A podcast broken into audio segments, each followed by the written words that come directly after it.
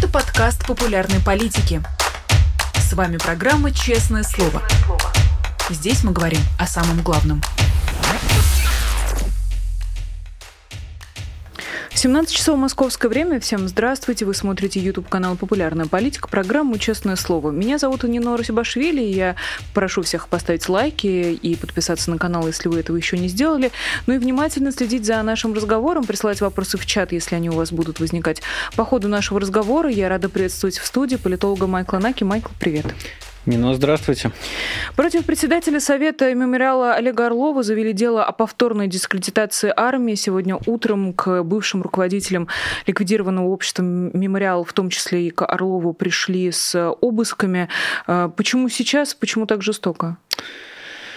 Ты знаешь, э, на самом деле, мне кажется, довольно бессмысленно обсуждать все эти дела отдельно. Ну, то есть каждый из них это большая трагедия, безусловно. И когда к людям утром вламываются менты, обыскивают их, вламываются к их родителям, а, кошмарят, отвозят в отдел, угрожают, заводят уголовные дела, сфабрикованные уголовные дела, которые мы совершенно себе прекрасно представляем, как могут превратиться в реальные сроки, это, конечно, трагедия.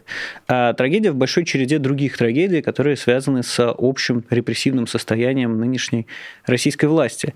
А, и мне кажется, последняя вообще вот неделя, полторы, наверное, даже, они как-то нам немножко напомнили, немножко нас привели в чувство. В каком плане?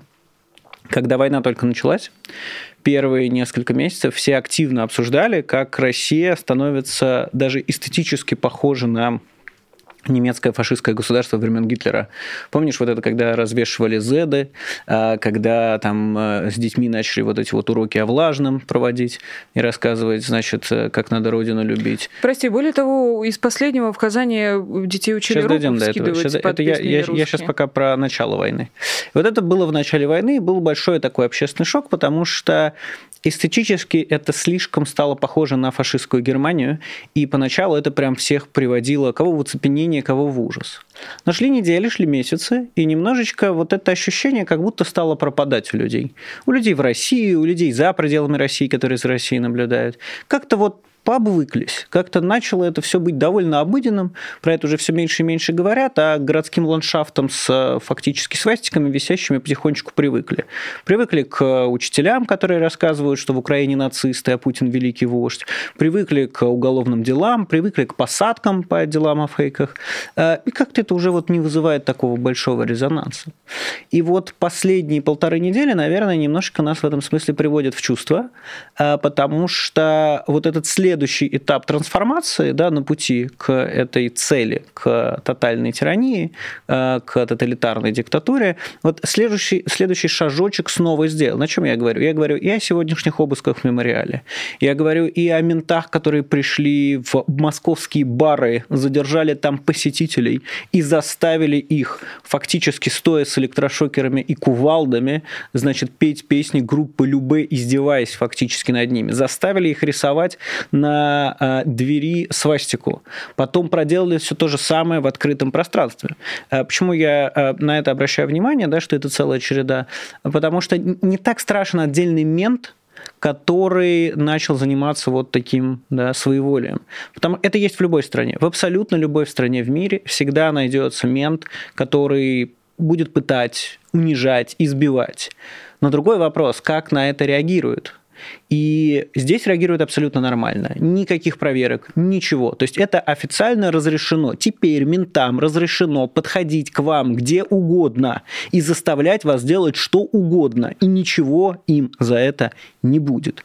Также обыденностью стали и доносы. Теперь человек, который сидит рядом с вами в метро, в троллейбусе, в автобусе, может написать на вас донос по любому надуманному предлогу. За картинку в телефоне или даже в ее отсутствии. Суд разбираться не будет. Вот она, Россия марта 2023 года, когда эм, многие эксперты и не эксперты обсуждали вот этот вот путь к тоталитарной диктатуре, а, который кому-то выглядит как точки на карте, да, ты из одной идешь в другую, а для кого-то это как линия, по которой происходят процессы трансформации. Вот я всегда говорил, что это как линия, и маленькими шажочками ты по ним идешь. Э, и первые тенденции этого были заметны давно, но вот такая яркая история уже началась с окончательной трансформации, с переходом к ней, с посадки Алексея Навального. Дальше движение исключительно в одну сторону.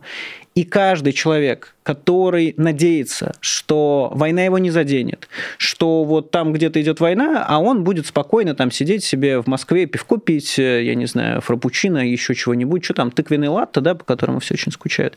И он надеется, что это само как-то пройдет, а он будет жить как жил. Вот этого не будет.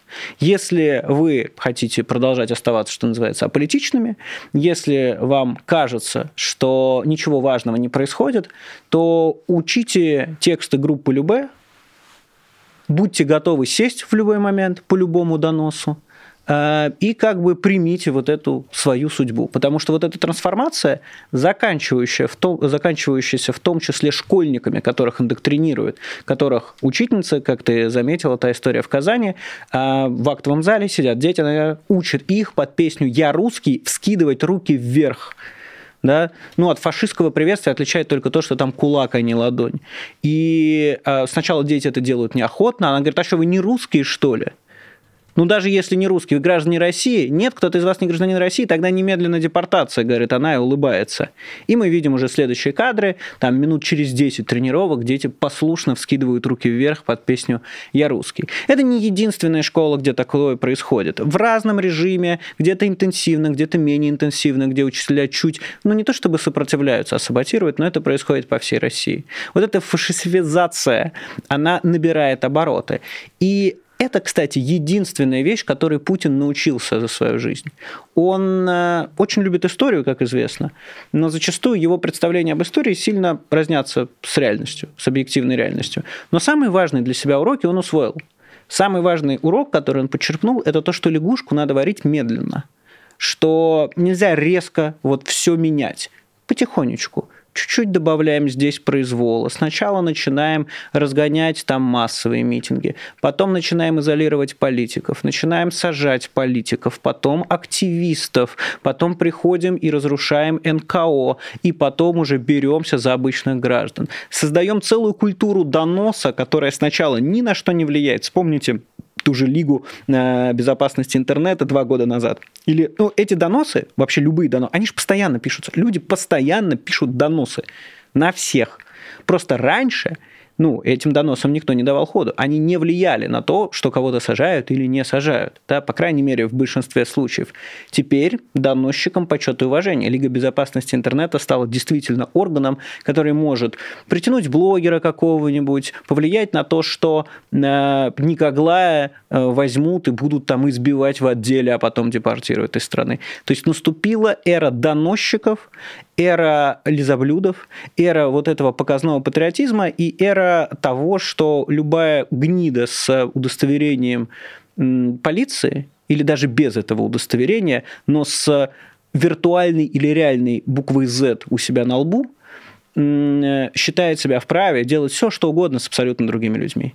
И быть нелояльным или лояльным власти теперь недостаточно. Ты должен быть не просто вне политики, ты должен не просто не высказываться против войны. Теперь, если ты хочешь встраиваться в эту систему, просто в ней существовать, ты должен выражать свою поддержку и одобрение. И любой из обозначенных персонажей э, с кувалдой или в руке, или грозясь кувалдой или судом, Э, заставят тебя, э, собственно, целовать там ботинки, землю и распевать э, шаман или группу Любе. И мемориал в этой общей конве просто взяли и пришли к ликвидированной организации. Просто с утра, просто с обыском, просто задержали, просто завели дело. И все, и ничего, никого не осталось, кто в России мог бы их защитить. И не осталось никакого даже подобия права, которое бы позволило хоть как-то, хоть кому-то от этого защититься. А, вопрос о спящем обществе очень острый, и в прошлую пятницу мы с Дмитрием Быковым, тоже в программе «Честное слово», много об этом говорили. Практически весь эфир был посвящен тому, почему а, общество или конкретные граждане так послушно мирятся со всем происходящим, но тут у меня есть, знаешь, буквально контраргументы и контрпримеры, которые э, только потому, что они контр, попадают в новости. Э, в Тверской области супругов приговорили к 7 и 6,5 годам по статьям о фейках, вандализме за посты о войне в Украине и э, антивоенные надписи. Э, да и можно совсем далеко не ходить. История с москвичом Юрием Самойловым, на которого в итоге донесли пассажира метро, которого арестовали на 14 суток из-за изображения шеврона украинского полка Азов на заставке телефона.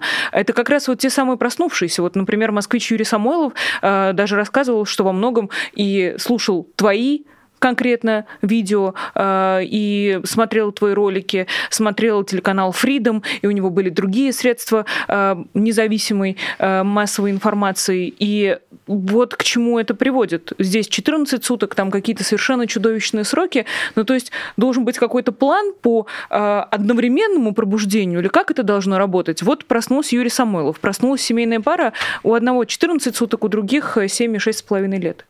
Ну, слушай, опять же, я никакой тут глубокой истины не открою. Конечно, вопрос в количестве. Ну, то есть это всегда вопрос в количестве. Если у тебя выходит миллион людей на площадь, если выходит 10 человек, это две большие разницы. 10 человек можно задавить, запугать арестовать. С миллионом ты ничего сделать не можешь. И я не питаю больших иллюзий. То есть мне не кажется, что э, сколько бы мы ни работали, чего бы мы ни делали, что завтра выйдет миллион людей на площадь. Нет. Э, и более того, я не готов кого-то к этому сейчас призывать, потому что сформировавшаяся диктатура – это диктатура, которая уже не обращает внимания на публичную критику и реакцию. А они боятся ее. Они боятся недовольства как такового, потому что, на их взгляд, это риск, который может привести к саботажу, к отсутствию мобилизационных ресурсов с экономической точки зрения и с военной точки зрения. Э, поэтому для них важно, чтобы в целом люди вырабатывали вот это послушание. Э, это не значит, что противовес этому борьба. Противовес этому – это как минимум внутреннее понимание несправедливости того, что происходит. То есть, знаешь, как я бы так обрисовал? Это нужно для того, чтобы, когда появится возможность, было достаточное количество людей, которые будут готовы себе, как минимум, сказать, что все, что происходило и происходит, было ужасно. И что а, Путин разрушает Россию, а не помогает и не создает ее. То есть вот борьба идет за умы в этом пространстве. Есть отдельные смельчаки. Э, и но этим людям только какое-то бесконечное уважение. Э, я там вчитался в историю Юрия Самойлова, я с, связался с его семьей, мы на связи находимся. А вот, и я надеюсь, что, скажем так, что этим арестом все ограничится, и что у Юрия будет возможность остаться на свободе, ну, сформулируем так. Но есть, да, отдельные смельчаки, я там не готов их осуждать, наоборот, я ими восхищаюсь, а, потому что, знаешь, есть люди, которые говорят, ну вот мы зато остаемся в России. Э, люди с э, языками в жопе, которые просто живут своим обычной комфортной жизнью, э, ну, иногда еще кротов ФБК ищут. И вот к ним как бы я не могу проникнуться большим восхищением их деятельностью, потому что просто сидеть в Москве и, значит, кичиться именно этим, не делая ни ничего и не говоря, не называя вещи своими именами, э, это, ну, это и не заслуга, и не позор. Это просто ну, нормальное существование. То есть странно, когда этим кичаться. Но есть люди, которые продолжают и работать, и что-то делать, оставаясь в России, беря все риски на себя. Я думаю, что вот эта история с мемориалом должна показать очень простую вещь. Не только с мемориалом, с Ройзманом, с тем же, да? А вот сейчас уже не важно, делаете вы что-то конкретное или нет. Ты знаешь, когда вот это вот дело Ройзмана начали обсуждать, и начались там обращения к администрации ВКонтакте, сам Евгений Ройзман послал, а, или, значит, обращение к руководителям, администраторам группы во ВКонтакте. Мне это довольно странно, потому что мы видим, что дело не ВКонтакте. Я вам так скажу. А, ВКонтакте и полиция, и суд – вот все эти три актора, прекрасно знают, что Евгений Ройзман не имеет к этому никакого отношения. ВКонтакте – это социальная сеть, которая настолько плотно связана с ментами, которая передает им даже без требований IP-адреса и все э, данные, которые, по которым можно установить, кто и там что делал да, в сети, что нет ни одной возможности, по которой мы могли бы сказать, что вот действительно суд или прокуратура, они здесь искренне, искренне полагают, что Ройзман что-то репостил. Не говоря уже о том, что вообще-то мы обсуждаем просто репост видео, да, за которое человека арестовывают, так не должно быть. И в этом смысле речь вообще не про ВКонтакте. Речь про то, что есть политическое решение, и его воплощают. Более того, сейчас уже даже политические решения не всегда нужны. Вот эта атмосфера тотального доносительства и самоуничтожения, в том числе внутри, она стала повсеместной. Ты знаешь, когда э, людям говоришь про нацистскую Германию, все в основном вспоминают концлагеря, газовые камеры, Вторую мировую, и это понятно. Это, наверное, самые, самые трагичные, самые большие истории.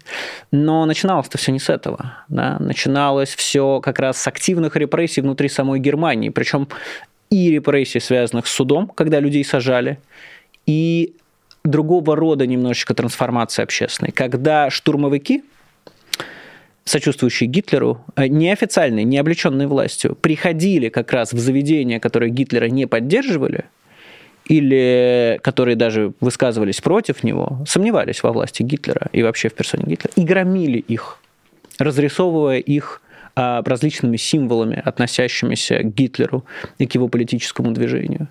То, что мы видим сейчас, неотличимо а то, да, вот мы когда говорим про нацистскую Германию, мы такие метафоры, метафоры, сравнения, там, утрирования многие любят повторять. И, конечно, российский режим не точная копия нацистской Германии, точных копий вообще не существует в истории. Но на прошлой неделе я поймал себя на том, что это настолько эстетически похоже. Это прям, знаешь, это не калька с нацистского режима. Это реконструкция. Вот как, знаешь, бывают исторические реконструкции, там Бородино вот э, очень любили под Москвой вновь проводить. Вот это оно, только в режиме реального времени и то, что мы вот впрямую наблюдаем. Поэтому история про то, чтобы как можно больше людей, во-первых, понимали, что происходит и могли принять решение. Кто-то принимает решение геройствовать. Я этих людей уважаю. Э, единственное, что мне кажется важным, чтобы они понимали риски, которые они на себя берут. Э, потому что сейчас эти риски максимальны. Эти риски максимальны. Кто-то примет решение, что он, значит, зашторивает шторы и это, старается не появляться на улице и шепотом говорит анекдоты, если говорит. Кто-то принимает решение уезжать. Но суть в том, чтобы каждый человек понимал, что происходит, и исходя из этого принимал решение, а не поддавался там патоке пропаганды и э, развешивал уши о, о том, как Владимир Путин борется со всем миром, который хочет уничтожить Россию. В этом я вижу какую-то свою, в том числе, задачу, и, очевидно, периодически с ней справляюсь. Но базово э, не давая советов и не настаивая, я бы сказал так э, всем людям, которые продолжают оставаться в России. Просто обрисую варианты, которые у вас есть. Да? Не говорю вам, какой из них выбрать. Но, на мой взгляд, да, опять же, я не нахожусь в России, э, что, с одной стороны, там означает, что я, наверное, в чьем-то понимании теряю контекст, с другой стороны, э, у меня нет ограничений, которые могли бы мешать мне высказываться. Так вот, э, на мой взгляд, сейчас в России следующие опции вам доступны. Если у вас есть силы бороться, боритесь. При этом осознавайте, что это страшная борьба, что сейчас она страшна как никогда срок – это э, уже даже не худшее, что может с вами произойти, а вот в нормальном распределении. Да? То есть это обычное, что может с вами произойти. Вас могут избить, вас могут побить, вам могут дать тюремный срок, а вас могут убить. Да, мы вот сейчас в этой точке. Второе, можете бежать, бегите, если у вас есть силы бежать. Я не знаю, эм, мне хочется понять и представить, вот, знаешь, Допустим, ты молодой человек или девушка в Москве, да, сейчас. И ты понимаешь, что ты можешь прийти в бар, не в политический, не на митинг, не на концерт, не на вечер в поддержку Украины. Просто выпить пиво. Ты приходишь в бар, выпить пиво. Или безалкогольного пива. Как мы с тобой не пьем, например. Приходишь выпить лимонада в бар с друзьями. Просто вечером. Туда врываются менты, кладут вас мордой в пол, на часть из вас надевают наручники, стоят с электрошокерами, вырубают любе, и вот стоя в обмундировании, говорят, подпевай. Что стоишь, подпевай, давай, вытягивай, вытягивай. И я просто, ну, не, не понимаю, ну, людей, которые э, пытаются это заглушить в своей голове, игнорировать это в своей голове. Это вот с обычными ребятами произошло, понимаете? Не с политическими. Все, это, это вот уже так устроено. Поэтому, если можете бежать, ну, если есть силы бежать, бегите. А третье, э, если у вас ни на что нет сил, и вы выбираете вот терпеть, да, и становиться частью этого. Потому что у вас больше нет выбора не становиться частью этого. Вам не оставила его, не оставит эта диктатура. Это пока мы видим процесс в движении, но это будет развиваться дальше. Мы видим, как это развелось за год. Дальше будет только быстрее и сильнее. Будет развиваться по масштабу и по жесткости. Э, то если вы выбираете терпеть, то, во-первых, э, учитесь заглушать свою совесть. Она будет каждый день к вам приходить. А во-вторых, э, учите песни Любе и просто понимаете, что да, вот теперь вы э, часть тех фотографий времен фашистской Германии, где вот все в едином порыве скидывают руки, потому что всех, кто не будет этого делать, будут э, сажать, избивать, как менты, так и просто мимо проходящие люди. На вас будут писать доносы, ваших детей будут отбирать и прочее, прочее. Я понимаю, что это звучит апокалиптично, неприятно и, может быть, немножко надменно, но я пока не вижу никакого другого пути вот в рамках нынешних обстоятельств, по которому могла бы дальше двигаться Россия. Я честно вам скажу, что вот именно последние полторы недели, когда эти все события, да, бар Андердог, а, презентация книги Саши Скочеленко, а, арест людей из мемориала, Евгений Ройзман с его посадкой, они прям слишком хорошо ложатся в одну канву, показывая весь спектр будущего, которое ждет Россию вот в самое ближайшее время. А, хотела бы вернуться все-таки к, не знаю, можно ли назвать это критикой, но тем не менее в любом таком эфире, где обсуждается угу. возможность противостоять системе или э, обсуждаются варианты, которые остаются еще у людей, э, есть люди из России, они пишут в чат и чувствуют какую-то несправедливость в свой адрес угу. и видят эту критику несправедливой, они-то проснулись. И что им делать, если они действительно не могут никуда уехать? Им просто нужно ждать, пока проснутся остальные, вот те самые миллионы, о которых ты говорил. Mm-hmm. И э, мы понимаем, что даже в этом ожидании у них не то чтобы очень много м, вариантов э, какого-то действия. Э, ты уже не можешь пойти в бар и собраться со своими единомышленниками. Ты в метро должен телефон доставать так, чтобы никто тебе, к тебе в этот телефон не заглядывал через плечо. Э, получается только ждать, что делать? У меня нет ответа. Ну, то есть, типа, все варианты, которые я вижу, я вам перечислил.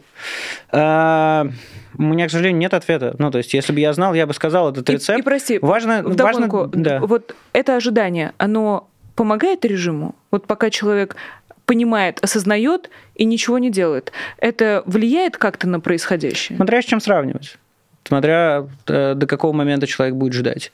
Э, смотри, тут, мне кажется, есть два условия необходимых, да, но недостаточных. Необходимые два условия вот для любого человека – сохранить себя и сохранить свой разум. Ну, то есть сохранить себя физически, а второе – сохранить свой разум, то есть не подпасть ни под чье влияние, э, не позволить затуманить, не позволить себе выработать вот этот вот рефлекс, как у собаки Павлова, да, когда включается шаман, и ты вскидываешь руку.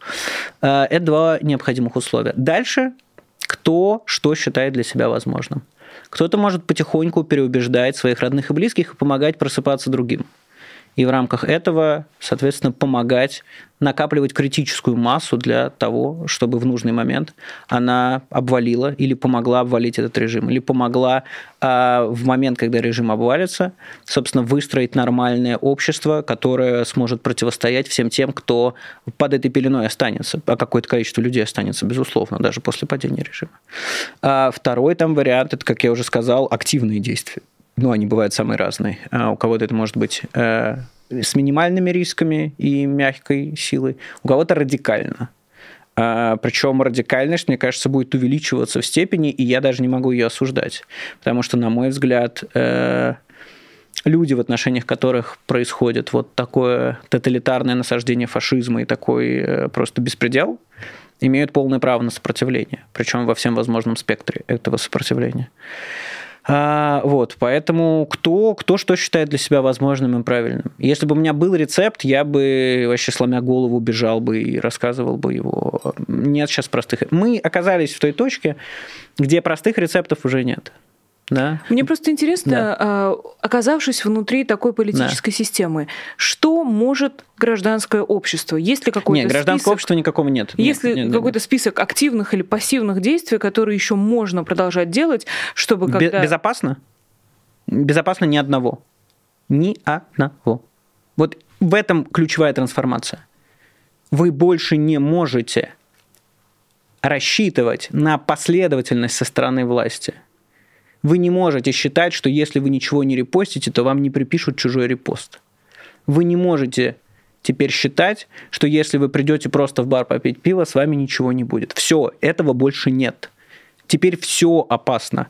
Более того, даже если вы поддерживаете власть, вы все равно в опасности, потому что такого рода режимы Они не разбираются. Ну, в чем феномен доносов сталинского времени? В них никто не разбирался.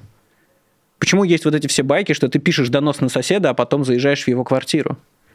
Потому что специфика доноса заключается в том, что он принимается на веру. И мы сейчас этого тоже увидим навалом. Ты посмотри на это ну, судебное заседание по этому человеку в метро. Ну, то есть ему э, приписано распростра... распространение пропаганды экстремистских материалов. Он ничего нигде не распространял. Это было на его телефоне. Он вообще ничего не публиковал, ничего не делал. Да? Э, и в этом смысле совершенно неважно даже, будете вы что-то делать или нет. Риски все равно остаются. Естественно, если вы боретесь, то риски увеличиваются. И это надо понимать. Это не значит, что этого не надо делать. Если у вас есть достаточное количество смелости, э, понимания, как это сделать, возможности, ну, это можно только, только восторгаться этим.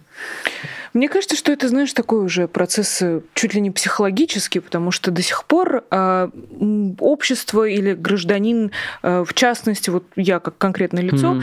никогда не было этого ощущения прямого столкновения с опасностью. Да. То есть вот э, была безопасная граница, и понимать, что теперь нет никакого безопасного пространства, э, это довольно сложно. И психологически принять, что вот это произошло, что ты даже внутри, может быть, даже в рамках своей квартиры можешь да э, Э, не можешь чувствовать себя в безопасности, потому что мало ли какой сосед зайдет, там тебе тоже через Всё плечо куда-нибудь посмотрит и что-нибудь увидит страшное. Это специфика нового времени. Э, ну, слушайте, э, там, если вас это сильно тревожит, вы можете попробовать там посмотреть, послушать каких-нибудь успокоителей, их всегда в достатке, а, которые вот когда там Новодворская там говорила, что, вы знаете, Путин обязательно приведет нас к войне и к тоталитаризму, они такие, сумасшедшие, Димшиза. А, или там, когда то же самое говорил Борис Немцов или Алексей Навальный, а, или когда, ну, я не знаю, когда кто-то рассказывал, что, смотрите, вот оно началось, да, там в 19 году, когда были поправки Конституции, вот она началась диктатура, говорили многие. Э, ну, там часть людей отмахивалась от нас, говорила, да, это городские сумасшедшие, Путин легалист, Путин никогда на это не пойдет, Путин никогда не пойдет на войну. Вот тоже, опять же, перед началом войны то же самое было. Ой, да слушайте, что вы нагнетаете, истерию, все будет нормально. Это такой механизм самоуспокоения, потому что то, что ты описал, это очень страшно жить в ощущении вот этом, что постоянно за тобой могут прийти, да, вот, которое известно нам из книг и фильмов, да, вот эти шаги в коридоре, и вся квартира замирает. К нам, не к нам. И когда у тебя только одна мысль в голове, знаешь, какая? Когда Чтобы вот эти шаги... не ко мне, к другому? Чтобы к соседу. Чтобы соседа забрали, а не меня. Понимаете? Это вот, вот теперь это будет выглядеть так. Э, я бы, я, я надеюсь, я ошибаюсь. Ну, может быть, завтра, там, я не знаю, выпустят Ройзмана, э, уберут уголовные дела на мемориал, типа, а в баре это было там своеволие отдельного полицейского, и послезавтра ему выпишут э, штраф и посадят его за превышение должностных полномочий. А презентация Саши Скочеленко, где избивали людей, которые туда просто пришли, э, тоже, знаете, как это, товарищ Сталин, произошла а чудовищная кстати, ошибка. Э, во время этой презентации еще одна чудовищная деталь. Там внутри этого зала сидела женщина, которая mm. буквально отдавала команду силовикам, чтобы вот сейчас пора заходить. Э, она mm. была там все мероприятие, mm. она ждала момента, когда книжки начали не продавать, а просто раздавать пришедшим. Да. И тогда она э, условно дала команду, чтобы силовики ворвались и сделали то, что они собирались делать. В этом, в этом, это часть ужаса вот таких тоталитарных режимов в том, что недостаточно переходить на другую сторону улицы, когда ты видишь мента. Теперь не только мент, но и любой человек вокруг, сидящий рядом с тобой в метро, пришедший на твою презентацию, любой человек – это потенциально доносчик, потенциально человек, из-за которого ты можешь сесть или из-за которого тебя могут избить. Интересно, как э, есть ли механизм по деконструированию и, и страха, с одной стороны, и деконструированию вот этого вот чувства вседозволенности, которое, очевидно, все эти 23 года поливал, удобрял и взращивал Владимир Путин. Очень потихоньку он это делал. Это, конечно, в Прости, этом смысле это он примерно гений. тем же самым же и занимался мемориал все это время. Деконструкции? пытаясь, да, рассказать, что же происходило на самом деле. Через знания, мне кажется, этот механизм в принципе и запускается, разве нет? Запускается, да. Именно поэтому первое, э, с чем начали бороться в свое время, это школьное образование – поэтому туда поставили Мединского этого полоумного, поэтому переписывают учебники истории, а, поэтому закрыли архивы. Ну, то есть э, была же идея после развала Союза, да, э, было вот там на общей эйфории, свобода туда-сюда, начали открывать архивы довольно большими темпами. И, собственно, истории мемориала многие про которые они рассказывают, это либо архивы, либо даже какой-то человек из кругов власти, который к ним пришел и начал давать какие-то документы. Ну вот в том числе там то, что сегодня обсуждается. Собственно, Путин это понимал, поэтому он и начал по истории, что называется, заморачиваться. Нам кажется, это просто безумный полоумный дед за гаражами. Не так. Ну, то есть он осознает, что кто контролирует прошлое, тот управляет и будущим. И э, именно поэтому так остро они реагируют на все, что связано с историческим контекстом, в том числе и на общество мемориал. Владимир Путин и мемориал не могут существовать в нынешней России одновременно. А, причем даже вот в таком остаточном э, числе, как это был мемориал после того, как его ликвидировали. Несмотря на то, что мемориал появился раньше, чем Владимир Путин в России. Ну, в смысле, как президент. А, поэтому, да, конечно, ну, то есть вот эта историческая история очень важная. Что касается конструкции и деконструкции, э, как вот уже там третий раз я захожу э, на эту трассу, значит, Владимир Путин делал это все настолько постепенно, что общество не успевает быстро реагировать. Понимаешь, когда ты вот живешь, живешь, живешь, у тебя бац, хрустальная ночь, это очень сильно впечатляет огромное количество людей. А когда здесь кого-то посадили... Помнишь же, как... помнишь, пять лет назад людей сажали на пять суток, на 6 суток. И тогда это, кстати, помнишь, была главная новость дня. Кого-нибудь посадили на 5 суток, и все, неделю стоит гул как же так? А потом встречают э, Потом журналисты. встречают журналисты, все там, кого-нибудь, когда на 5 суток. Потом начали сажать на 6, потом на 7, на 10, на 15, держать по 30, заводить уголовные дела, и все это постепенно, постепенно. Когда напирали слишком сильно и видели, что общество как-то отбрыкивается, чуть ослабляли и снова потом на новый заход заходили. Да, когда кто-нибудь решал, что отбили своего парня, а значит, дальше не надо. И снова тогда власть это делает. Знаешь, и вот мы сюда пришли. Удивительно читать в чате очень много сообщений о том, как люди перестают носить э, сочетание одежды в да, желтых и синих да. цветах. Это, как ну, они это... убирают подальше вещи, купленные когда-то давно, двусторонние, не только просто потому, что ну, опасно выйти так на улицу. Мы в Беларуси это видели. Ну, то есть это же на самом деле э, в мини-варианте мы видели в Беларуси Беларуси после протестов. Да, ты же помнишь, типа там телевизор бело-красно-белый, ну, коробка от телевизора. Коробка, да, телевизор. Да? На балконе стоял, Шнур... и потом донесли. Да, шнурки, коробки. это все, это вот... Я, слушай, я на прошлой неделе ходил на утренний эфир, прости меня за такое предательство, к белорусам. Э, они делают канал. Какие проблемы? Да, да, они делают канал, и у них утренний эфир. И мы с ними тоже репрессии обсуждаем, говорят, ну, это все у нас в Беларуси было. И они там провели голосование. У них была большая часть белорусской аудитории. Типа, кто для вас страшнее? Типа, Путин или Лукашенко? Ну, и для нас Лукашенко это такой второстепенный персонаж, да, такой какой-то прыгает, там что-то бегает. Ну, неловкий немного, но ну, такой, нем... такой кровавый клоун. Да, кровавый клоун, хорошее определение. Вот. Ну, а для них все равно, даже спустя год войны, Лукашенко страшнейший тиран, потому что мы хоть видели это по заголовкам новостей, да, после протестов, и про Крестина видели, и про то, как за сочетание цветов заводят дела, и про то, как Слушай, там в какой-то день просто взяли и как будто всех журналистов арестовали оставшихся. Вот когда Тутбай закрывали, когда пришли туда с маски шоу, э, просто вычистили за день все. Да?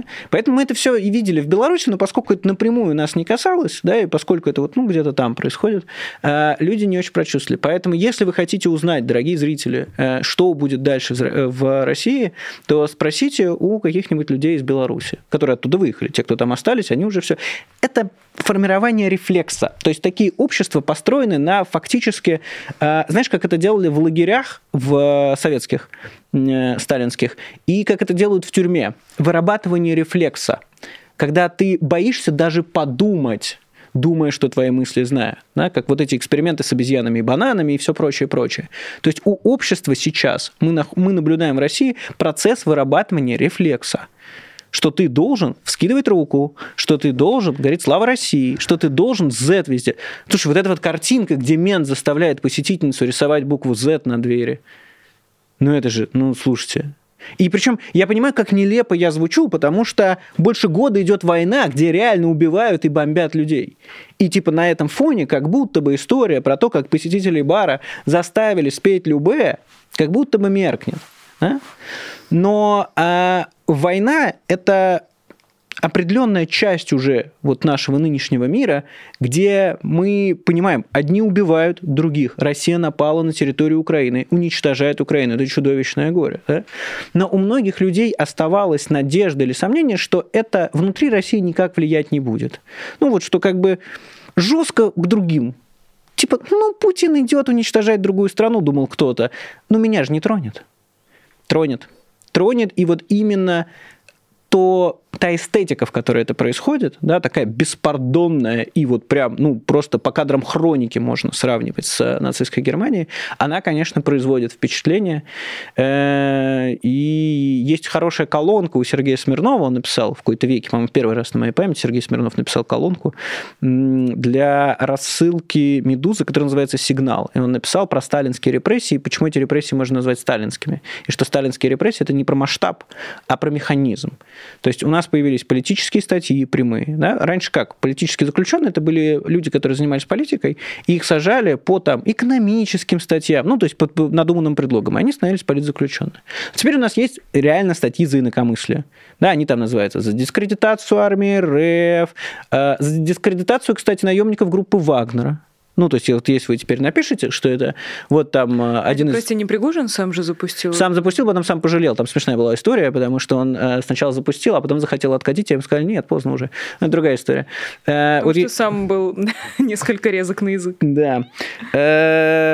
И там вот, если вы захотите в соцсетях написать, что типа, йоу, ребята, а, ну, не странно, что у нас вот там какой-нибудь педофил или убийца, там, сжегший бабушку, значит, теперь герой России, это вы уже дискредитируете. Ну, то есть вот, вот она, нынешняя российская реальность, и будет хуже. Не, не, не люблю, э, что называется, цитировать Смирнова в таком контексте, но да, здесь как бы вот этот поезд, он будет мчаться и мчаться вперед. Э, ну, во, во всем этом э, есть еще какая-то параллельная жизнь, и Си Цзиньпинь приехал в Москву с неофициальным потом уже официальным визитом. Э, вчера все, затаив дыхание, наблюдали за беседой двух диктаторов, я думаю, можно угу. так, э, так сказать, как один поздравлял другого, другой поздравлял первого, и какие они все... Причем непонятно с чем, да? Молодцы, ну, с тем, что народ поддерживает, и все правильно получается, все хорошо получается в этой непростой работе. И Конечно, сразу же э, возникает вопрос, может ли поддержка Китая, а очевидно, Си, если не 100% э, вписывается, что называется, за Путина, то он хотя бы так благостно к нему расположен, может ли его поддержка или его участие, или хотя бы то, что он приехал э, в, в Москву после объявления Путина, после выдачи э, ордера на, на арест, да, если я не ошибаюсь, это так называется, да. Владимира Путина, может ли это как-то повлиять на войну и на конфигурацию, которая сложилась э, к, уже к началу второго года этой войны. Слушай, насколько я понимаю, даже китаисты не могут с этим определиться. А есть ли у Китая технические возможности для помощи России? Ну, конечно, есть. У них есть дроны, у них есть снаряды, у них есть боеприпасы, много чего есть. Пойдут ли они на это? Непонятно. Товарооборот э, Китая с Соединенными Штатами и Запада превышает в несколько раз э, товарооборот с Россией, даже потенциальный. Э, то есть, на самом деле, при, всех, э, при всей игре мускулами со стороны Китая, Китай и США связаны куда плотнее, чем принято считать. Ну, то есть, при вот там публичной конфронтации, на самом деле, они очень сильно друг на друге повязаны. Поэтому пойдет ли Китай на... А ради дешевых ресурсов? Кому они нужны? Ну, то есть... Китаю? Не очень. Ну, то есть, они нужны, ну, как бы, смотри, вот ты можешь купить условно, я не знаю, э, что, что, что, что ты любишь, э, паленый MacBook с рук сворованный, но при условии, что все остальные люди в городе тебе перестают продавать вообще все, включая еду. Вот. То есть, ну, как бы базовая сделка окей, но здесь напряженная. Ну, то есть Китай все еще может покупать дешевые российские ресурсы и делает это, и за это нет, не получает санкций, но он это делает и так. Ну, то есть Россия и так будет ему их продавать, потому что больше некому. Да? Зачем подставляться и что-то давать России взамен, не очень понятно. И Китай довольно сложная страна, особенно сейчас, когда она переживает трансформацию. То есть там же тоже гайки-то закручиваются, будь здоров, и у Си Цзиньпиня большие проблемы, потому что экономика Китая ухудшается, так как у них большая демографическая яма, и типа лет через 10 им будет наступать, извините, по-научному выражусь, жопа, э, значит, потому что у них э, очень будет много стариков и очень много э, мало молодых, потому что у них долгое время действовало правило одна семья, один ребенок, и в итоге у них просто будет очень много пожилого населения, мало трудоспособного, и при этом сейчас они еще столкнулись с тем, что поскольку они перестали быть эм, экономикой, которая предлагает дешевую рабочую силу в больших количествах, и решили стать постиндустриальной экономикой, от них уходят компании, отворачиваются и прочее, прочее. Также у них проблем с недвижимостью, которая долго накачивалась, когда была история с китайским экономическим чудом. А сейчас инвестиции прекратили, и многие проекты стоят заморожены. Но я не экономист и не китаист, это вам пусть лучше расскажет. Владимир Милов замечательно об этом может рассказать. А, и многие другие люди. Но суть заключается в том, что Китай тоже ждут довольно такие агрессивные времена, и поэтому Си Цзиньпиня все агрессивнее риторика становится про единый Китай и вот это вот все. Потому что когда у тебя э, экономика хуже становится, легче всего начать людям рассказывать, какая вы великая нация, как вас, О, все, об... это уже было. И как вас все обижают. Да. И не раз. А, поэтому большой вопрос, что будет делать Китай, пока я не вижу предпосылок, исходя из которых Китай готов бы был поставить на карту все, а буквально все. Ну, то есть потому что, еще раз, на первом месте товарооборот между Китаем и Соединенными Штатами. Там 450 на 400, если я правильно помню, но вот приблизительно такие цифры в миллиардах, э, но надо посмотреть поточнее. Поэтому мне прям сложно представить. Китай очень часто ведет свою игру, очень часто. Все бизнесмены, которые работают с Китаем, вам это подтвердят. Они скажут, те могут сказать что угодно, покивать как угодно, а окажется все не то, что, знаешь, там, даже не на 180 градусов, типа наоборот, а типа, ну там, на 98, типа на, на 120, хрен его знает. Ну, то есть вот Китай, он настолько странный, ты никогда не понимаешь, куда он поворачивается. Поэтому я бы пока на месте Кремля не особо радовался, при том, что мы опускаем, есть вот сейчас вот этот вот такой нарратив, типа Россия становится вассалом Китая, значит, Китай вертит как хочет, поэтому никакого суверенитета. Э, я этот нарратив поддерживаю, но он меня не очень впечатляет, потому что я знаю, что Путин никогда ни к какому суверенитету не стремился. Ну, то есть есть э, у Путина просто есть антагонизм с Западом, на который он обижен, поэтому ему вообще норм быть вассалом Китая. Он прям, да, да, пожалуйста, вассалом Китая со своим дворцом, с Кабаевой, там, значит, со всеми остальными его утехами. Он такой, меня это полностью устраивает. Вот, поэтому я бы здесь иллюзий больших не строил. Но переоценивать я бы это не стал. А сейчас Си Цзиньпинь после Путина будет говорить Зеленским по видеосвязи, если я правильно помню. Э, и вот мне интересно, что после этого разговора будет.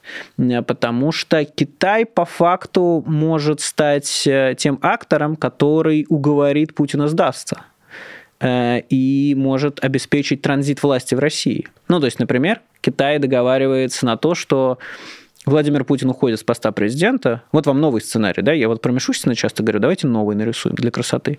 Китай забирает Путина к себе, гарантируемую безопасность. И вот так происходит трансформация. Ну, то есть, потому что у Китая есть сила, и если Китай, что называется, объединится в коалицию, ну, не в коалицию, а станет таким переговорщиком, но не в том смысле, в котором они себя сейчас позиционируют, выкатывая какие-то странные предложения, где первый пункт – мы за суверенитет и независимость всех стран, включая суверенитет Украины, а второй пункт – давайте прекратим огонь и, значит, останемся на тех позициях, что есть. Ну, это прям там прямое противоречие. Это не второй пункт, там он как-то под другой цифрой, но тем не менее. Вот, э, поэтому вполне себе я могу себе представить такой сценарий, что Китай дожимает Путина и э, Путин отправляется в какой-нибудь Гуанчжоу преподавать в университете. Да ладно, это прям совсем Почему? фантазии какие-то. Ну, легко. Ну, конечно, ну какой Гаунжоу, когда там э, золотая люстра с сусальным ну, золотом? Ну, сделай золотую люстру. Никаких, протяни, никаких проблем. Себе листочек. Дворец Путина в Китае вообще си легко. А зачем Путин Китаю? Я тебя умоляю. А Китай выступит медиатором и тем самым покажет свою Просто необходимость. возьмут пожилого российского пенсионера на Возьмут пожилого российского пенсионера Китайская на обеспечение. для Путина. Возьмут пожилого российского пенсионера на обеспечение и получит что-то от Запада, которому поможет. Ты знаешь, самая, Подожди, прости, самая лучшая просто... переговорная позиция это кому-то что-то дать. А мне так хочется дорисовать эту картину. Да, он один поедет или с детьми? А его многочисленные жены? А его все, весь кооператив озера? А все эти квартиры? Я думаю, он всех кинет. Ну, он такой человек. Ну, типа, ему, у него нет привязанности к людям. Я думаю, у него даже и к жене, и к детям нет. Ну, то есть, э, это, это уже дальше моя фантазия абсолютно. Здесь я вообще не настаиваю. У вот какого дальше... из Путиных нет да, да, да, да, да. Это прям абсолютно моя фантазия. Ну, мне придут, мне придут результаты экспертизы, тогда обсудим в следующий раз. Так, нет, подожди, а... минута-то у нас есть, договори, пожалуйста. Да, ну, сейчас я про Китай договорю. Короче, у меня у Путина складывается впечатление о нем как о человеке абсолютно социопате, у которого нет привязанности. Ну, то есть только к животным. Максимум возьмет с собой какую-нибудь собачку. Вот. А кооператив озера через бедро кинет, и вообще ему будет абсолютно с этим нормально. Сложная конструкция все равно. Нет, что что сложно. более реальное? А, очень реальное, очень реальное. Вот то, что я сейчас описал, а, возможно, она даже более реальная, чем с Мишустиным. Кстати, с Мишустиным тоже интересно, жалко, времени мало осталось. Но, короче, э, кто помнит, кто регулярно следит, знает, что как бы в моем представлении вполне возможен сценарий, где элиты, значит, заковывают наручники Путина, отдают его Западу э, в обмен на гарантию собственной безопасности Сначала и прочее, прочее. что это сделает Шойгу, теперь Мишустин. Нет, Шойгу никогда не надеялся. Э, хотя, может, и надеялся. Черт его знает. Да как, пусть, пусть кто угодно из них, вообще мне не важно. Хоть, э, я не знаю, Николай Басков, ну, ну вообще насрать. Э, или там Филипп Киркоров, вот Максим Галкин его упомянул, почему не Филипп Киркоров? Э, значит, э, короче, теперь это из фантазии стало более реальным. Потому что если раньше в моей вот этой вот, да, э, истории э, просто брался Мишустин, просто заковывал Путина в наручники и куда-то увозил, хотя нигде его не просили, Китай. это выглядело странно. Ну, это в другой сценарий то сейчас Международный уголовный суд сказал, а привозите к нам. Привозите к нам, если что, в наручниках Путина. Еще одна и теперь, для пожилого и, российского да, и теперь, и теперь, если Мишустин или там Шойгу или Николай Басков на это решатся, они теперь точный адрес знают, куда отправлять этого деда в наручниках. И я думаю, что это большой шаг вперед. На самом деле а, осталось сделать следующее, и я думаю, мы еще их застанем. Поэтому, видишь, вариантов масса. Китай, э, Гага. В общем, Владимир Путин еще может неплохо успеть попутешествовать масса. на остатки своей жизни. Только побыстрее бы он сделал, чтобы как можно меньше людей погибало и пело э, песни группы любой. Скорее бы, да. Спасибо тебе большое, друзья. Это была программа «Честное слово». В гостях Майкл Наки. Мы вот чуть больше даже поговорили, чем нам э, положено было. Э, я скажу, что у программы «Честное слово» есть Patreon, а на Патреоне есть патроны. Давайте посмотрим на этих замечательных людей, которые появятся в бегущей строчке. А я напомню, что хорошо бы поставить лайк, если вы этого еще не сделали. Я, как и э, говорила много раз в предыдущих эфирах, в течение всего разговора вас этими просьбами сильно стараюсь не утомлять, говорю только в начале и в конце, и надеюсь на э, вашу честь и ваша, э, вашу честность, даже так. Поэтому не забудьте, пожалуйста, поставить лайк, если вы послушали этот разговор, и написать в комментариях, это уже по желанию, но тоже очень хотелось бы почитать э, и вашу какую-то реакцию на все, что было сказано в течение этого эфира, и ваши какие-то, может быть, прогнозы или ваше общее ощущение от происходящего. Меня зовут Нино Расибашвили, это была популярная политика. Всем Всем большое спасибо, до скорой встречи, всего доброго и пока. Вы слушали подкаст «Популярные политики». Мы выходим на Apple Podcast, Google Podcast, Spotify и SoundCloud. А еще подписывайтесь на наш канал в YouTube.